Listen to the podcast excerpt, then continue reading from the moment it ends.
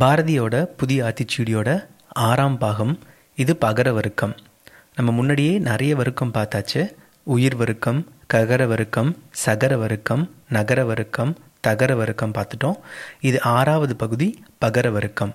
நமக்கு இப்போவே தெரிஞ்சிருக்கும் பகர வருக்கம்னா என்ன? பா வரிசையில் வர எல்லா வார்த்தைகளிலிருந்தும் அதுக்கு ஆத்திச்சுடி சொல்கிறது முதல்ல பா அதிலிருந்து ஆரம்பிக்கிறாரு. பணத்தினை பெருக்கு. பணத்தினை பெருக்கு.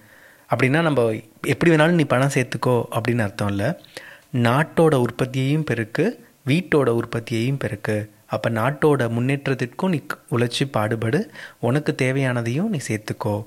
தேவைப்படுறவங்களுக்கு நீ தேவைப்படுற உதவியை கண்டிப்பாக செய்யணும். அப்போ உன்கிட்ட பணமும் மனமும் இருக்கணும். அப்போது பணத்தினை பெருக்கு.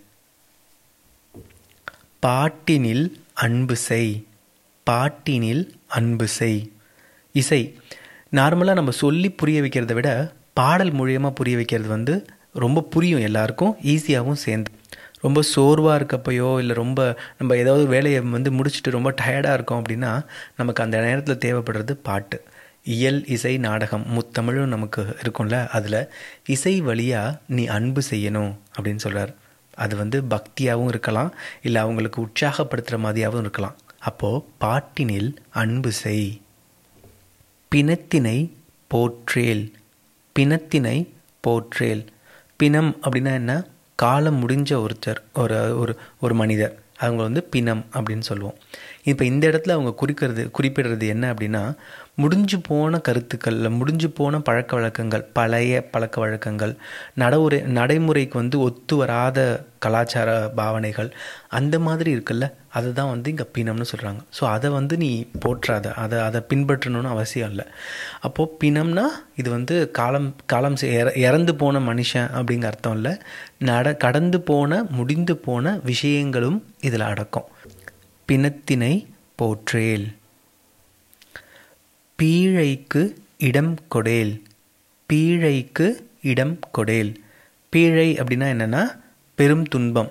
துன்பம் பெரும் துன்பம். எப்படி வேணாலும் எடுத்துக்கலாம். இப்போது கண்ணில் நம்ம காலில் எழுந்திரிச்சோன்னா கண்ணில் வந்து அழுக்கு சேரும்ல. அது வந்து கண்ணில் இருக்க பீழை அப்படின்னு சொல்லுவாங்க. அது வந்து கண்ணுக்கு வந்து ஒரு பெரும் துன்பம் கொடுக்க போகுதுன்னு அர்த்தம். இது ஒரு உதாரணத்துக்காக சொல்கிறேன் அந்த மாதிரி பெரும் துன்பங்கள் எது வந்தாலும் அதுக்கெல்லாம் நீ இடம் கொடுக்காம அடுத்த கட்டத்தை நோக்கி நீ நகர்ந்து போய்கிட்டே இருக்கணும் அப்படிங்கிறது. இயற்கை சீற்றங்கள் எடுத்துக்கலாம்.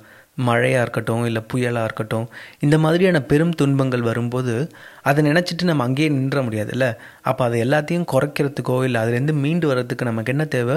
கூட்டு முயற்சி வேணும். நம்மளால் மட்டும் பண்ண முடியாது. கூட்டு முயற்சி வேணும். நம்மளோட எல்லாரும் சேர்ந்தவங்களையும் சேர்த்துக்கிட்டு தான் அந்த துன்பத்திலிருந்து நம்ம வெளியில் வரணும்.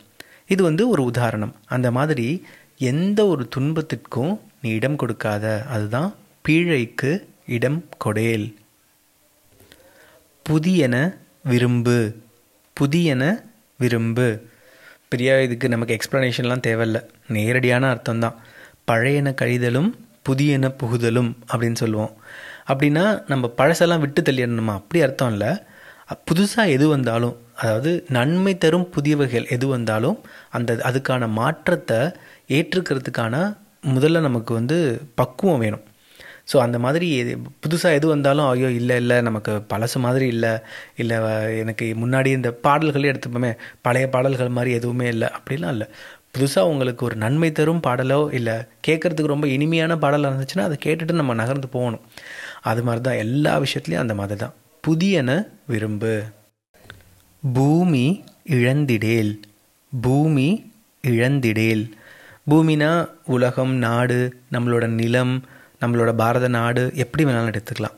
ஸோ எதையும் எங்கேயும் எதுக்காகவும் நீ இழந்துடாத. அதை வந்து அதை விட்டு கொடுக்காமல் இருக்கிறதுக்கு நீ எப்பாடுபட்டாவது பூமியை காக்கணும். பூமியை காத்து நிற்கணும் அதுதான் பூமி இழந்திடேல். பெரிதினும் பெரிது கேள். பெரிதினும் பெரிது கேள். பெரிதினும் பெரிது அப்படின்னா நம்ம நினை நம்ம நம்மளோட லட்சியங்கள் நம்மளோட கோட்பாடுகள் நம்மளோட எண்ணங்கள் எல்லாமே பெருசாக இருக்கணும். பெரிதிலும் பெரிது கேள். அது எல்லாத்தையும் விட ஜாஸ்தியாக எல்லாத்தையும் விட அதிகமாக அப்படி இருக்கணும் அப்படின்னு நினைக்கிறார். எல்லாத்துலேயும் உயர்ந்த எண்ணங்கள் இருக்கணும். எல்லாத்துக்கும் மேலானது வேணும் அப்படின்னு நினைக்கிறது. அதுதான் பெரிதினும் பெரிது கேள். பேய்களு கஞ்சேல் பேய்களுக்கு அஞ்சேல். இந்த அஞ்சேல் அஞ்சேலுங்கிற வார்த்தை நம்ம நிறைய கேட்டுட்டோம். காரணம் என்னென்னா புதிய புதிய ஆத்திச்சுடி வந்து யாருக்காக எழுதப்பட்டது? குழந்தைங்களுக்காக. அப்போ குழந்தைங்களுக்கு சொல்லி சொல்லி சொல்லி சொல்லி புரிய வைக்கிறார். இதுக்கு பயப்படாத இதுக்கு பயப்படாத இதுக்கு பயப்படாதன்னு. அதே மாதிரி தான் பேய்களுக்கு அஞ்சக்கூடாது. பேய் அப்படிங்கிறது வந்து வெறி கொண்ட வெறி கொண்ட மனிதன் தப்பான மனிதன் அந்த மாதிரி உள்ளவங்க எல்லாருக்குமே பொருந்தும். அதுதான் பேய்களுக்கு அஞ்சேல். பொய்மை இகழ். பொய்மை இகழ். சில பேர் சொல்கிற பொய் அப்படியே உண்மை மாதிரியே இருக்கும். ஆனால் அந்த அதை பிரித்து பார்க்க நமக்கு தெரியணும். அது பொய்ன்னு தெரிஞ்சிருச்சுன்னா அவங்கள விட்டு நம்ம நகர்ந்துடணும் சீச்சி அப்படின்னு சொல்லிட்டு நம்ம நகர்ந்து போய்கிட்டே இருக்கணும். அதே மாதிரி தான் வேஷம் போடும் மனிதர்கள். உங்கள் முன்னாடி ஒரு மாதிரி பேசுவாங்க உங்களுக்கு பின்னாடி வேறு மாதிரி பேசுவாங்க. அந்த மாதிரி மனிதர்களையும் நீங்கள் வந்து நகர்ந்து போய்கிட்டே இருக்கணும். அதுதான் பொய்மை இகழ். போர் தொழில் பழகு. போர் தொழில் பழகு. தற்காப்புங்கிறது ஒவ்வொருத்தருக்கும் ரொம்ப முக்கியம். குழந்தையாக இருந்தாலும் சரி ஆணாக இருந்தாலும் சரி பெண்ணாக இருந்தாலும் சரி வயதோகன வ வயதானவர்களாக இருந்தாலும் சரி யாராக இருந்தாலும் தற்காப்பு அப்படிங்கிறது ரொம்ப முக்கியம் இல்லை? அது மாதிரி போரிடத்திற்கு எல்லாத்தையும் நீ தெரிஞ்சுக்கோ. உடம்ப வலுவாக வச்சுக்கோ மனசையும் வலுவாக வச்சுக்கோ அப்படின்னு சொல்கிறார் அதுதான் போர் தொழில் பழகு.